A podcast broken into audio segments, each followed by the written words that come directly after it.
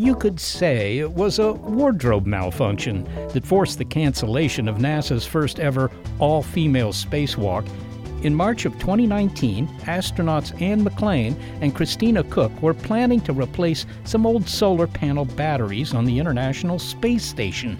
I probably don't have to tell you that it's a good idea to have a snug fit for your suit when you go into space, not have it hang like a potato sack. Well, here's what happened NASA didn't have enough suits for the women. Both astronauts required a size medium, and there was only one medium available. The spacewalk was scrubbed. Astronaut Anne McClain was replaced by male astronaut Nick Hague, who did the walk with Christina Koch. Believe me, observers took note. The spacesuits was really interesting, I thought, because what happened there was such a good example of how we treat the male average body as the average human body. Of course, this embarrassing oversight for the agency was more than a wardrobe slip up. It was a result of default thinking. All spacesuits are designed for men. None take into account the difference in body shape between men and women because the spacesuit makers didn't take women's measurements. In fact, spacesuits haven't changed in 40 years. So not only did they not have spacesuits for women aboard the ISS, even the men's suits they did have weren't of the right size. Is this symptomatic of a larger problem? I'm Seth Shostak. I'm Molly Bentley, and this is Big Picture Science produced at the SETI Institute. In this episode of our regular look at critical thinking, science relies on data, and data are fundamental to the modern world. We use data to build things, allocate resources, and conduct medical studies, but a surprising amount of them don't take gender into account. This kind of bias even infects our intelligent machines, which then exhibit racial and gender stereotypes. So, how does this affect us? Our rational selves are wired to believe in the data, but what if the data aren't neutral? It's Skeptic Check Data Bias.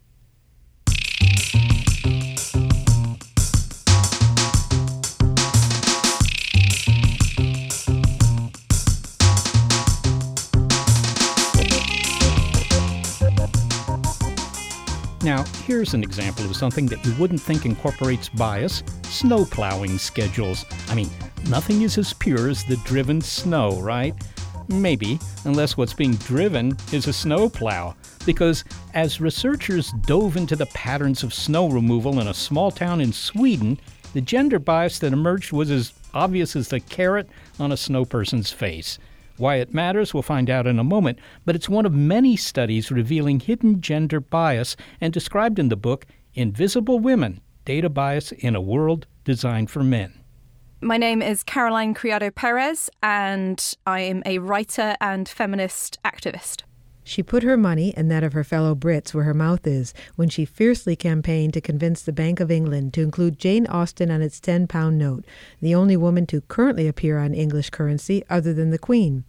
Caroline Criado Perez's efforts were rewarded with enthusiastic support, a barrage of hateful, even violent messages on Twitter, and the image of Jane Austen as the new face on the 10 pound note. Now, if she can only get medical researchers to take women's biology into account when they study heart disease. Her premise is that women's lives and their biology are different from men's. Not having sex aggregated data, that is, data collected and analyzed separately on males and females, has consequences ranging from inconvenience to catastrophe. The stand in for average human is often the default male the regular guy.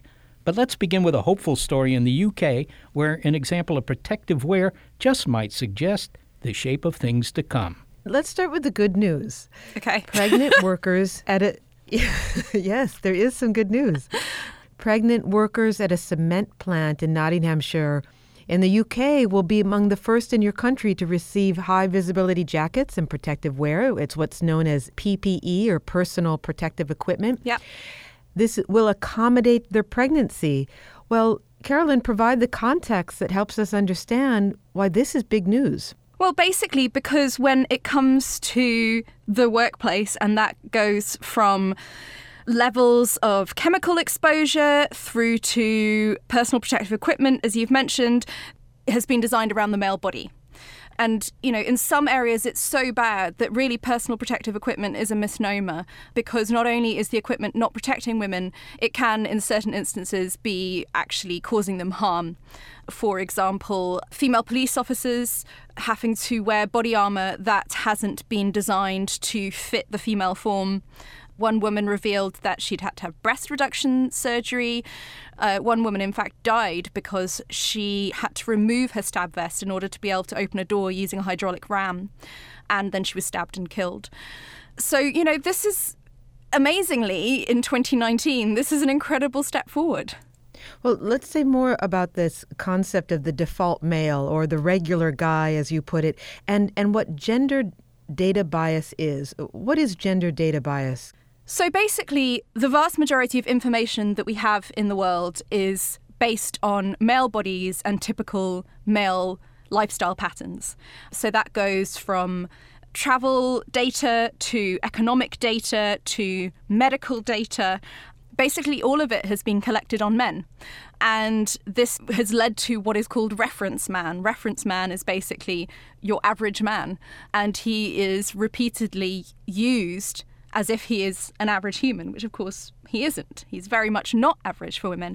And this causes all sorts of problems. So, for example, you know, one of the first examples that I came across that led me to writing the book in the end was the difference between male and female heart attack symptoms. And I had always been taught, as I think a lot of people have, that the heart attack symptom of pain in the chest and down the left arm is just your typical heart attack symptoms. And it actually turns out those are typical for men.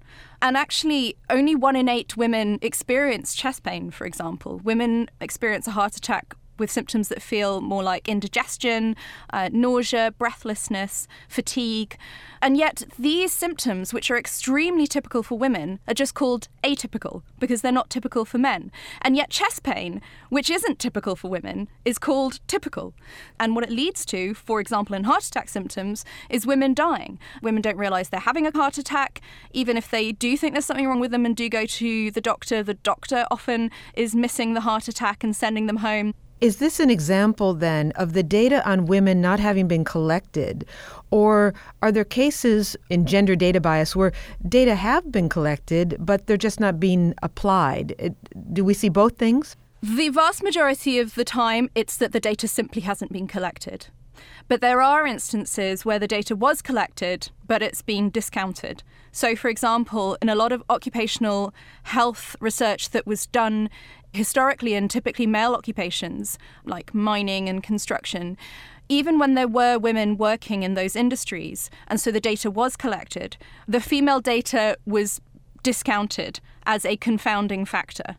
And this idea of women being a confounding factor is something that still crops up again and again as a reason for not collecting data in the first place.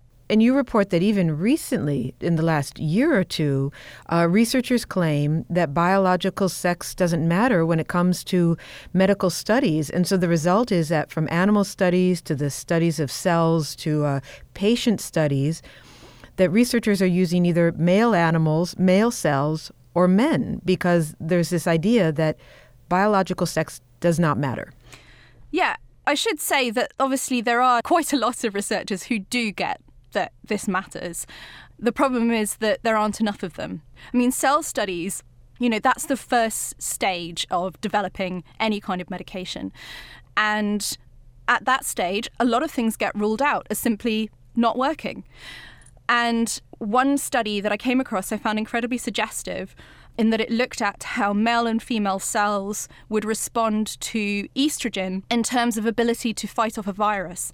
And they found that the male cell was not able to use the estrogen and the virus took over the cell. The female cell was able to use the estrogen and fought off the virus. Now, if you'd only tested in male cells, at that stage, you would have come away with the conclusion that estrogen doesn't do anything. And you have to wonder how many medications, treatments have we missed out on because they didn't work on male cells. Although it was good to see that when facial wrinkle studies were done, 92% of those participants were women. Yeah, that is the one area where the, I found that it was a bias in favor of women. Yeah. Well, Carolyn, the data bias, okay, so it, it extends to medical studies, uh, the design of, um, of protective clothing, but also how our cities are designed. And after reading your book, I cannot walk down a sidewalk without thinking about the snow plowing schedule in Karlskoga, Sweden. Mm-hmm. And, and you write that it was not designed to be sexist, but, but tell us what happened. So the local town councillors in Karlskoga, because it was Sweden, were having a gender audit of all their policies.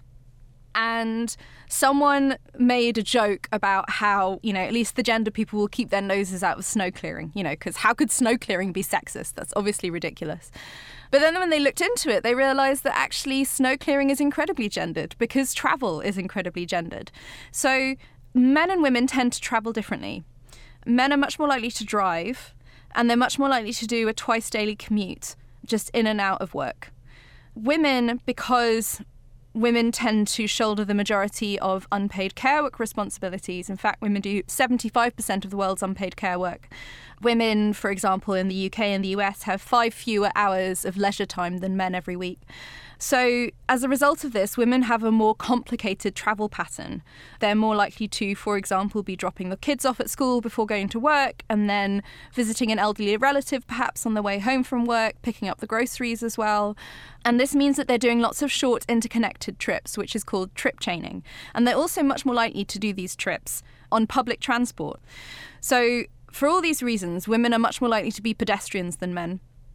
And when it came to the snow clearing, they found that they were clearing the snow off the major road arteries that men were using to commute to work first, and only then coming onto the pavements and local roads. And so they decided, well, it's probably harder to walk or push a buggy through three inches of snow than to drive, so we'll switch it up. And they decided to clear the pavements and around bus stops and outside schools and, and on the local roads first, and then they did the major out of town commuting. And they didn't expect that to cost them any extra money. And it didn't cost them any extra money. What they didn't expect was that it would save them money off their health bill because what they found was that the number of admissions to accident and emergency as a result of falling over and injuring yourself in icy conditions dramatically reduced because it was the women who were falling over and hurting themselves because they were the pedestrians. And the thing that's really interesting about that is that, you know, you could have come at it from either way. If you'd been collecting sex disaggregated data and analyzing it because obviously I mean they had been collecting the data that's how they were able to find out but if they'd been analyzing it they might have stop to wonder why is it that something like 70% of the falls in icy conditions are pedestrians and the vast majority of those are women? You know what's going on here? But it really just does show why collecting data is just a smart thing to do because it means that you can allocate your resources much more sensibly. And if we did collect data on women the result you imagine after reading all your studies is it would we would have to redesign almost everything from car seats to the size of piano keyboards. which is amazing. We would have to adjust the temperature in offices. I mean, so many things would change when you start factoring women and the data from women's lives, from their work schedules to their biology into the equation? Well, I think it's very important not to make it sound too overwhelming. because you're right, it would mean a certain number of changes. But for example, something like recalculating office temperature based on the average human rather than the average man, that's not like a really difficult thing to do. That's just twisting a thermostat. So that would be okay. Car design that's a really big one. Uh, women are 47% more likely to be seriously injured and 17% more likely to die if they're in a car crash. And it's because, yet again, reference man. We've designed car safety around reference man, the 50th percentile male. That's the most commonly used car crash test dummy, and until very recently, indeed, the only car crash test dummy. And we've sort of introduced in the EU, for example, what is called a female crash test dummy, but it's actually just a scaled down male dummy. And women, of course, aren't just scaled down men. You know, women have different pelvises. Uh, we've got different muscle mass distribution, which affects things like how we'll be thrown forward, whether or not we'll suffer from whiplash. But not only is this dummy not actually based on anthropometric female data, it's only tested in the passenger seat in one out of the five regulatory tests. And the result is, you know, for example, on regulatory tests, we have no, no data on, on how safe the, the car may be for a female driver. And actually, that's a huge deal because one of the most dangerous seats for a woman is the driver's seat. Because in order to be able to reach the pedals and see over the dashboard, a woman has to sit much further forward, further forward than is safe, in fact, further forward than what is considered the standard seating position. But, you know, obviously women have to do that to reach the pedals. So they would need to redesign that. But then again, we're redesigning cars all the time. So again, that doesn't seem like it would be such a difficult thing to me. Well, I appreciate you telling me to find the perspective here, but there are so many cases. and then when you give that case of the car, that uh, women are more likely to be injured. Well, I just um, didn't want to scare our listeners off. okay, well here, here's something that won't scare them off, but I found this amusing. So, so Carolyn, if I start, if I start talking to you like this with a lower register, you'll know why I'm doing that, won't you? I do know why you're doing that, yes. Would you like me to explain? Why am I doing that? Um, so basically, the voice recognition software that we have developed, the algorithm for it has been trained on almost exclusively male data, male voices. And the result is simply that they are less able to recognize female voices. And you don't need to go far to find examples of this. I mean, so many of my friends talk about how Alexa will listen to their male partner, but not to them.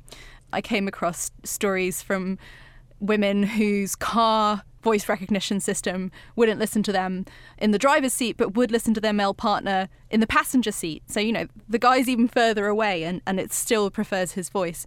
Well, finally, Carolyn, because these default assumptions of what is a normal person, the, the default male, are so powerful and pervasive, what questions should we be asking ourselves to check our own assumptions and biases?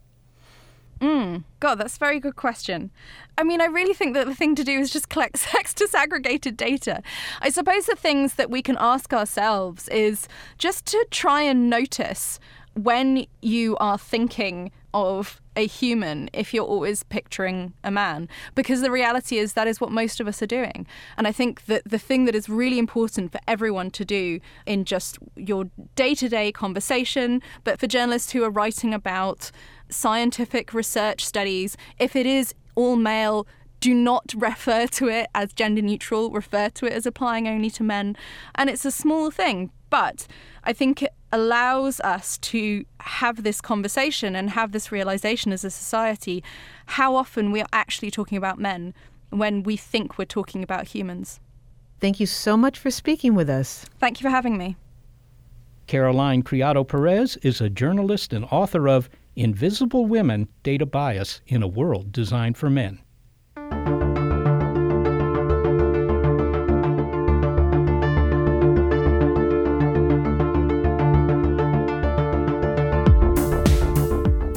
There are many factors other than gender that can make a person less visible to society, such as race, poverty, or disability. But if you think inequality will be crushed when we turn decision making over to intelligent machines, well, I appreciate your sunny viewpoint, but it's still early days for AI. One study reveals that some facial recognition can't accurately identify black faces. She found alarming rates of misclassification with black women, dark skinned women in particular, rates of up to 35% misidentification, whereas these systems were identifying white men at basically 99% accuracy rates. The assumptions hard coded into some AI algorithms next. It's our regular look at critical thinking. Do the data that you use give you the whole story? Skeptic Check this episode Data Bias on Big Picture Science.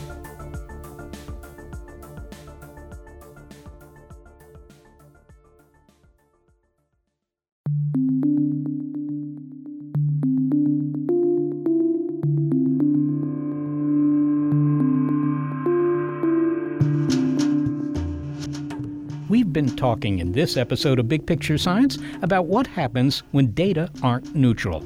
If you can admit that humans have blind spots at best, blind prejudice at worst, but believe that logical networks of silicon circuitry and copper traces will save us with their impartial decision making, well, picture this Caroline Criado Perez lowering her voice to a male timbre to get her speech recognition to work. The AI being built now reflects the society we live in now because its first teachers are us.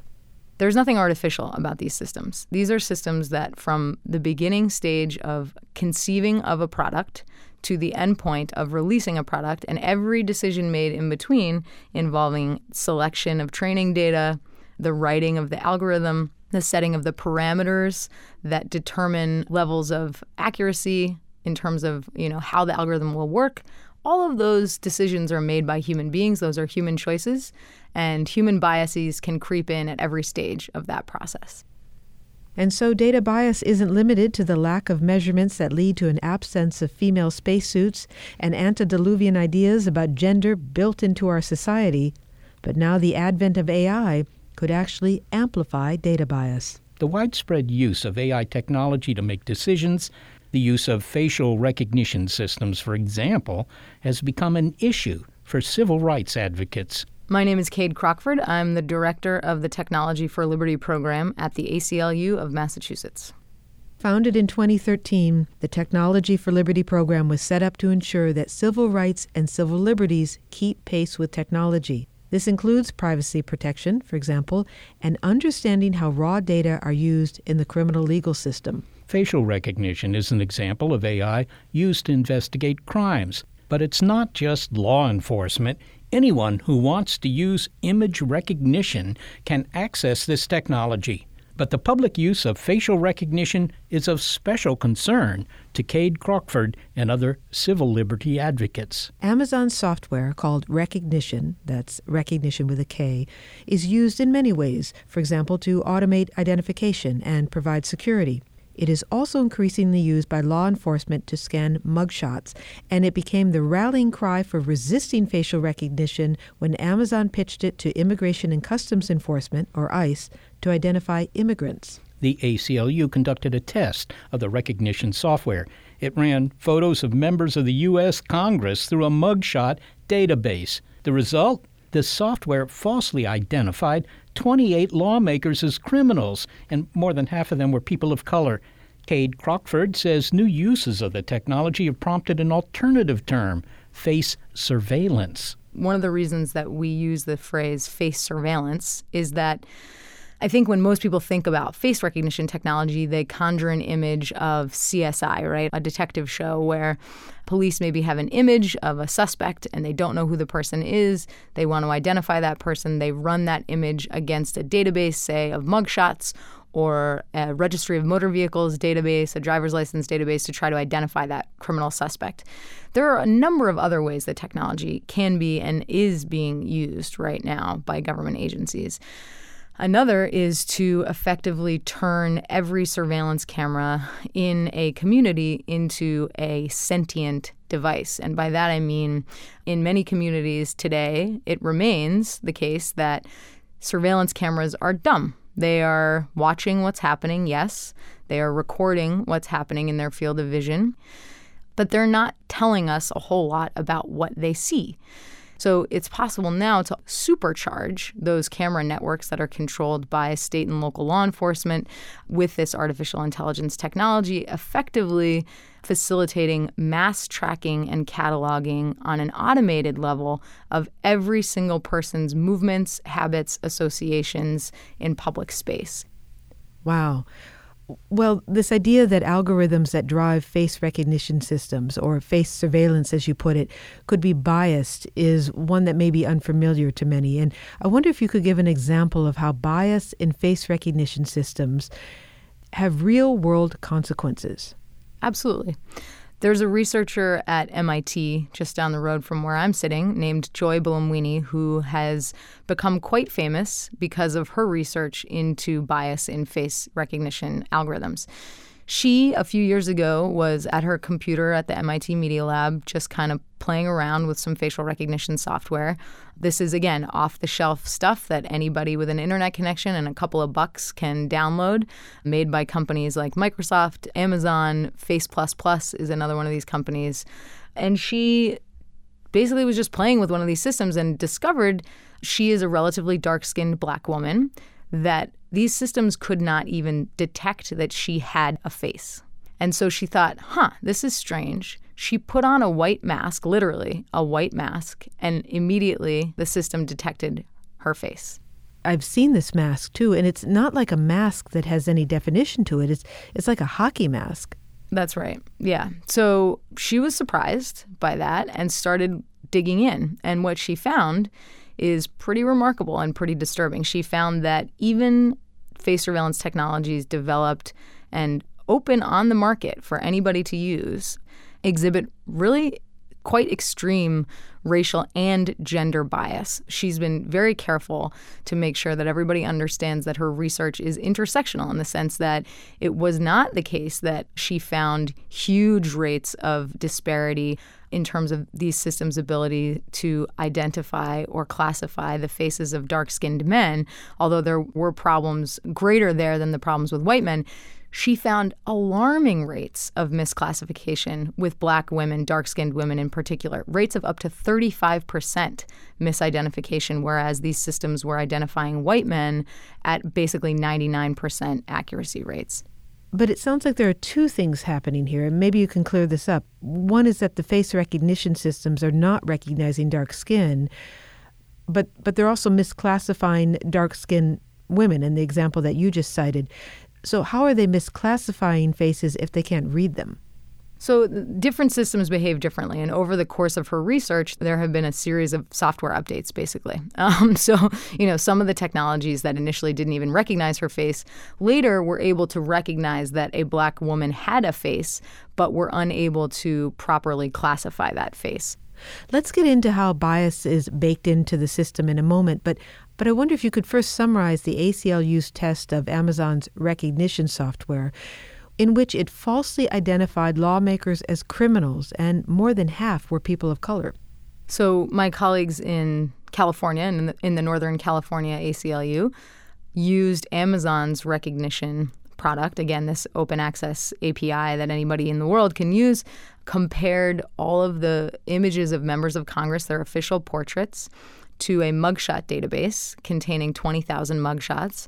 And sure enough, 28 members of Congress were falsely matched as being included in this database. And as you said, those were disproportionately members of color. So, yes, study after study, scan after scan, test after test is revealing that there are significant racial and, in some cases, gender bias problems with this technology. So, Kade, let's talk about how bias gets into the system. Could you describe how data are collected, whose data are collected, and how a huge amount of data are used to train AI systems? Yeah. I think starting at the first instance with data and classification is really instructive. Kate Crawford, who, despite having a very similar sounding name to mine and despite working in the same field, is not the same person, uh, who is a researcher at Microsoft who founded the AI Now Institute with Meredith Whittaker she and her partner in crime, Trevor Paglen, who's an artist who does a lot of really fascinating work on surveillance and data, together dove in to what is the largest machine learning image training set in the world. It's a database called ImageNet. You can look it up. You can access the information in ImageNet right now on your computer. And machine learning specialists all over the world have used this training data set for a long time to train their models. There are huge numbers of categories of images on this website. They also, up until Kate and Trevor discovered this and published some information about it, had a whole section of, on people. So the people section was really, really interesting. They started looking into it. They discovered effectively that the way images were classified and the way that they made their way into the ImageNet database was like this. If you, for example, wanted an image of a raccoon or a series of images of raccoons to train a model, you would Google raccoon, Google image search that, use a tool to automatically scrape the first five pages of Google results, dump that into a file, and then hire what are known as mechanical Turk workers. So these are people who are very low wage gig employees who work all over the world on an Amazon owned system called Mechanical Turk to basically train machine learning models and to classify data sets and do other data tasks. So it's not machines learning how to identify these images without human input. It's a thousand percent humans telling machines what what these images are exactly. So this is one way that the bias can creep in. So the way that the stories that they've told about what the people section of the ImageNet database looks like is really remarkable. So just imagine instead of a raccoon, you are trying to classify maybe what a terrorist looks like, right? So you again do the same idea. You search on Google Image the word terrorist, you scrape the first 5 pages into a database. You then have mechanical Turk workers go through each of those images and click yes or no. Is this a terrorist? Maybe you get two out of three mechanical Turk workers agreeing that an image is of a terrorist. That image then goes into the file labeled terrorist, and that becomes one of the images that trains a machine learning model in learning how to identify what a terrorist looks like. It sounds like we're training our machines the way we train young children. We're teaching machines how to name things in the world. And so, how machine learning works is that you show the machine hundreds or thousands of images of raccoons, for example, and pretty soon it knows what a raccoon looks like. Now, if someone mislabels a raccoon, that error is probably inconsequential, but there are consequences to subjective interpretations of what a man looks like, or a woman, or a criminal. That's exactly right. That's exactly right. So, when you start to get into very complex neural networks, for example, these are artificial intelligence systems that even the engineers who are designing them do not totally understand. So, in other words, you feed a system some data, you create an algorithm, and the system is so complex because it's examining so many different questions at the same time and coming up with new ways based off of how it has learned from you know itself effectively uh, based off of those inputs and parameters that an engineer has set that the engineer does not at the output level truly understand how the machine made the decision. So, if we're talking about technology that is sufficiently complex that even the engineers who breathe the rarefied air at Stanford and at MIT and in Mountain View don't fully understand, we're entering new territory. We're entering a territory where regulation becomes very difficult, where it becomes very difficult to think about how to manage discrimination. There's a good example of this. Facebook has been allowing people in the past to buy advertisements for jobs. So, you know, job advertisements. I'm hiring a computer engineer. I want to put an ad on Facebook. Facebook has been allowing people to do that and to target those advertisements towards white men between the ages of 25 and 35. That's illegal under federal law you know you're not allowed to do that it's similar to putting up a sign in a window that says job opportunity available you know blacks need not apply so when you say that it targets white men between the ages of 25 and 35. That means that the ads for computer engineers only appear on their Facebook pages and not on the pages of anyone else? That's exactly right. So the ACLU and some unions became aware that this was happening and filed an equal opportunity complaint against Facebook to try to get them to reform this practice. But that's even a very simple example of how complex systems and artificial intelligence and machine learning are a variety of those, but even a complex system like Facebook's advertising portal can hide, can basically mask discrimination because it's invisible, as you said, to the people who are being discriminated against. They don't know this is happening, they can't see the sign in the window. Well, finally, Kade, you said that there are some AI researchers that they themselves don't understand how these sophisticated systems arrive at their conclusions. But another problem is is that these algorithms are considered proprietary information by the companies that build them. So even if the rest of us could, the metaphor is look under the hood and find out where the bias is and what's going on, we're not allowed to. The proprietary nature of these tools is deeply troubling, and we should all be very concerned about our ability as individuals in a free society, in a democracy, to maintain control over our own lives and how these systems are making decisions about us or for us or on our behalf or nudging us in certain directions. Kade Crockford, thank you very much for speaking with us. Thank you so much. Kade Crockford is director of the Technology for Liberty program at the ACLU of Massachusetts, and you can find a link to her work and that of all our guests on our website.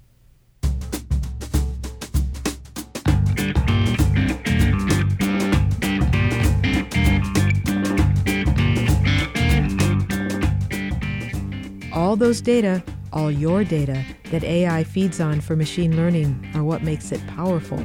And the prominent machine learning tools are developed and owned by a handful of companies, which this expert says is a problem. I'm Amy Webb. I am a quantitative futurist and the author of The Big Nine Why Today's Tech Titans and Their Thinking Machines Could Warp Humanity.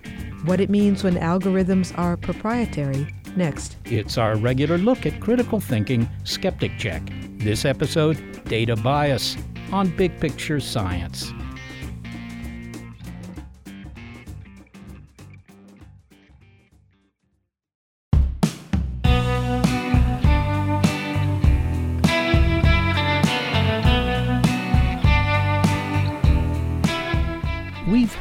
How bias can seriously infect data and the algorithms that determine everything from access to basic resources and services to whom we flag as a danger to society.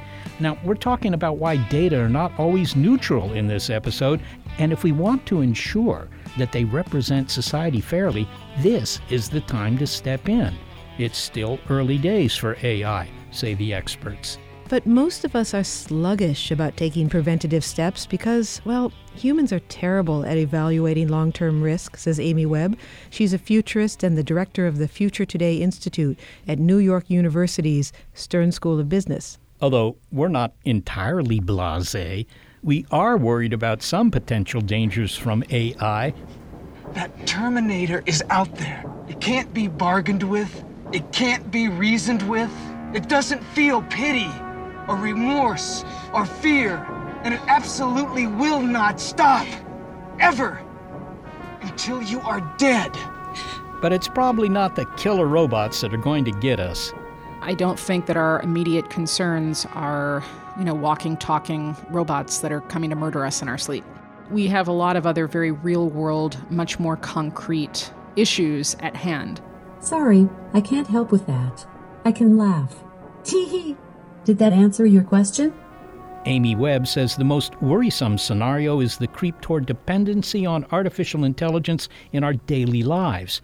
You probably unconsciously let AI make all kinds of decisions for you, whether with your smartphone, GPS navigation, social media feeds, video games, banking services. While AI is becoming invisible to us, it is the bright defining market strategy at the core of a handful of tech companies. The six in the U.S. form Amy Webb's acronym G Mafia Google, Microsoft, Amazon, Facebook, IBM, and Apple. And if the big three in China, Baidu, Tencent, and Alibaba, are unfamiliar to you now, Give them time. Well, except time is what we don't have, she says. Like the sensors of a car in reverse, her book is a warning the Big Nine Why Today's Tech Titans and Their Thinking Machines Could Warp Humanity. The corporations comprise an elite group whose faces don't reflect society's diversity and whose algorithms lack transparency, she says. Systems that are making decisions for us, about us, by us, that were built by people who tend to work in homogenous groups that don't necessarily share our own worldviews. And that's important because when systems are making recommendations, when systems are built to authenticate others, you start seeing the cracks in those systems when different groups of people are in some way disenfranchised, which we're already starting to see. There's plenty of evidence. One example of how AI algorithms can create a problem was, uh, uh, well, it came forward in 2017 when an airline apparently overbooked its flight. And the pa- and a passenger was removed forcibly from the plane. The video of that event went viral. What happened? And you know, was this really AI's fault? So, on that flight, there was a passenger named David Dao who uh, was a physician. He was on a flight and had boarded it, and the flight was oversold. Um, there were some other circumstances surrounding needing to have extra seats on that plane, but you know, the gate agents were given a name and it happened to be his, and he was asked to leave the flight and to make room for another passenger. And he refused to leave. And you know, things escalated, and uh, everybody involved was simply following along a preset series of rules, which is the definition of an algorithm. And as everybody probably knows, he was forcibly removed. His face was bloodied. Uh, it became a PR nightmare for United. Now, was it artificial intelligence itself that was the cause of all of this? No. But it was the genesis of the cause. There was an algorithm that made a decision, and it didn't take into context any of the personal details or circumstances, not only of this particular passenger, but of everybody else on the plane. And then all the humans simply did what the algorithm said to do. And I think that's the problem. And I think also something for us to really think about going forward. But but was that really the fault of AI? I mean, suppose the tickets had all been booked manually as they used to be. Uh, you know, uh, you could have had the exact same thing happen. Sure. I mean, I happen to know that that's what the issue was because a few months later I talked to some executives within the airline industry. To me, what this illustrates is a circumstance in which machines and systems are calling the shots and we are obeying what the systems tell us to do.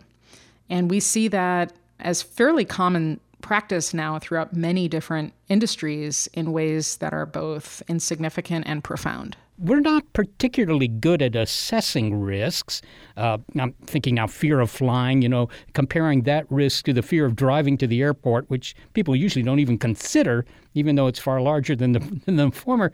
Is the fact that we don't see a danger in AI uh, simply because it's kind of hidden from us, that it's it's not manifest? You know, I think there's a couple of things going on. We tend not to think about future risk, in part because we are cognitively limited. So the front part of our brain is the one part that is charged with assessing and looking at patterns, recognizing those patterns, and making decisions. And it's that front part of the brain that's kept us alive and evolving for all of these years. What's interesting um, is that there have been a whole bunch of studies done where people have been hooked up to fMRIs to look at their brain activity in real time. And the farther out in the future you ask somebody to go, to think about themselves and assess their risk um, and potentially also their opportunity, what's interesting is that that part of the brain shows less and less activity. And as a result of that, we fail to make the connection between ourselves and the future and the present. Instead, our brains interpret that future more as a fictional story where we're simply observing characters rather than our real selves. I guess I'm sort of saying it's if, if, you're disinclined to think about future risk when it comes to AI, it's not entirely your fault. Part of it is your biology. The title of your book uh, sings out the fact that there are nine companies Google, Amazon, Apple, IBM, Microsoft, Facebook, whatever you call the G Mafia that are dominating uh, AI development in this country. What's the worry there? Well, you know, the worry is that we don't have any global norms and standards. We don't have a common set of values. We don't have a sense of ethics, at least not in a way that makes sense to everybody. And as a result, we have a lot of deep uncertainty, and there's very little coordination at this point between all of the key players.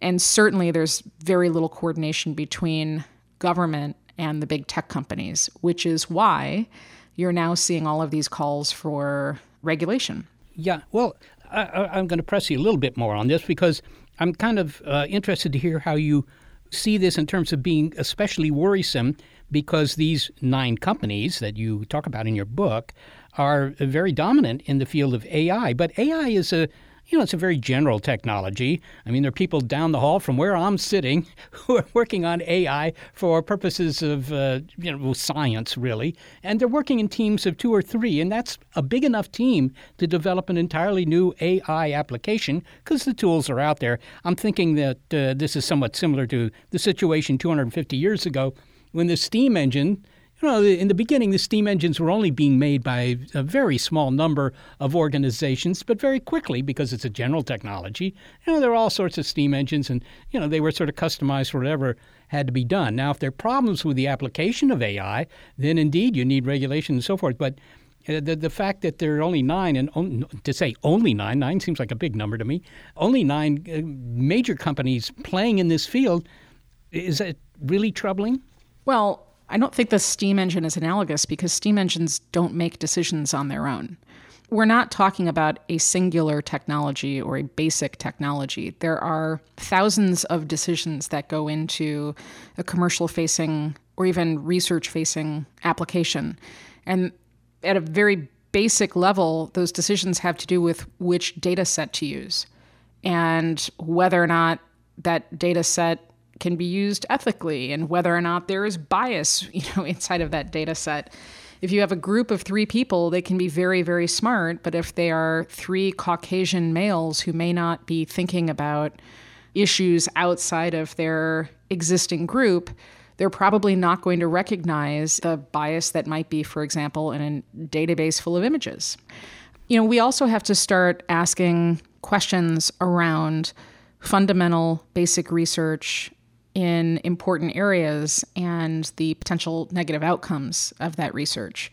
So there's an interesting, relatively new field within AI related to machines working in collaboration, but also sort of tricking each other as part of the learning process. And that whole area is called generative adversarial network uh, research. And basically, one system is trying to trick another system into believing that the information is true. And part of the way that that happens is generating images or sounds over and over and over again at such a rapid pace that within a relatively short amount of time, the result is something that to us humans looks, sounds, feels very authentic. That is sort of the basis for deep fakes and I'm sure everybody listening at this point knows about videos where public officials have had words put into their mouths or instances of celebrities having their faces swapped onto other people's bodies in movies. You know, AI applications are the result of layers of decisions, and a bad decision early on in the process, you know, you, this is just like math, right? You, you put bad data in, you get bad data out. Well, okay, so what's the solution?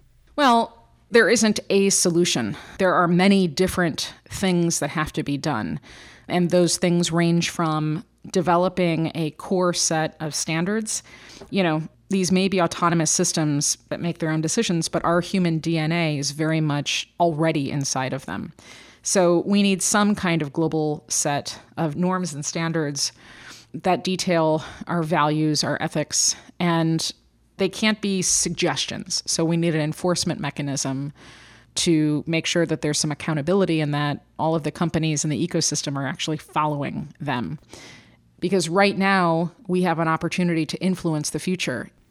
Amy Webb, thanks so very much for speaking with us. Thank you. Amy Webb is a quantitative futurist, and she is the author of The Big Nine Why Today's Tech Titans and Their Thinking Machines Could Warp Humanity. Okay, so what we've seen in the show is that while we live in a quantitative age where rules of thumb have been replaced by data driven analysis, well, sometimes there's still a thumb on the scales. Existing technologies and sciences, car design, medicine, are still stuck in the era of average Joe, and really that's an average white Joe. You know, another area where we need to be skeptical is what our eyes are telling us. I'm new to this phenomena of deep fakes. These are videos and photos that have been manipulated to show something that didn't happen. Have you ever seen a deep fake? Well, every time you go to a Hollywood movie these days, of course, you see deep fakes. It's called computer animation, but it hasn't been applied before to public figures like uh, politicians, the president, the king, whatever. have you ever seen one of these videos of deep fakes? Yeah, I have seen some deep fakes where they, you know, you have some public figure, whether it's a politician or a Hollywood star, and they're saying something that they never said. It's giving a whole new meaning to putting words in somebody's mouth.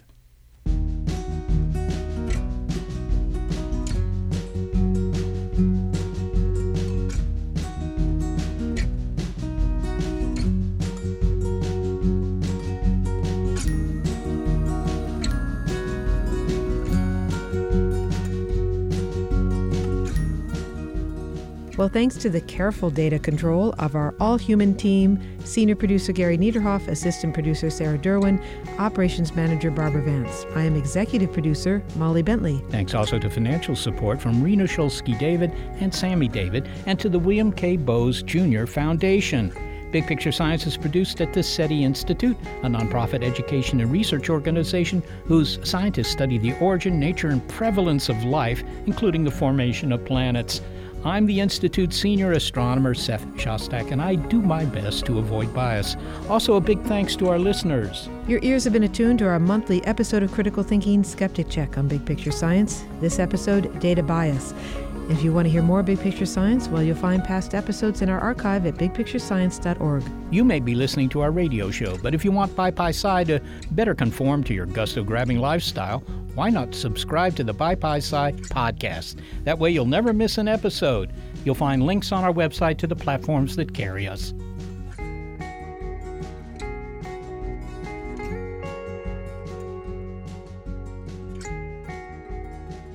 Skeptic Check is brought to you thanks to a generous grant from the Trimberger Family Foundation. At the Trimberger Family Foundation, we hold that skepticism is a lamp that lights the way to truth. You don't need to be a scientist to hold that lamp. Look for evidence. Keep on thinking. Trimberger.org.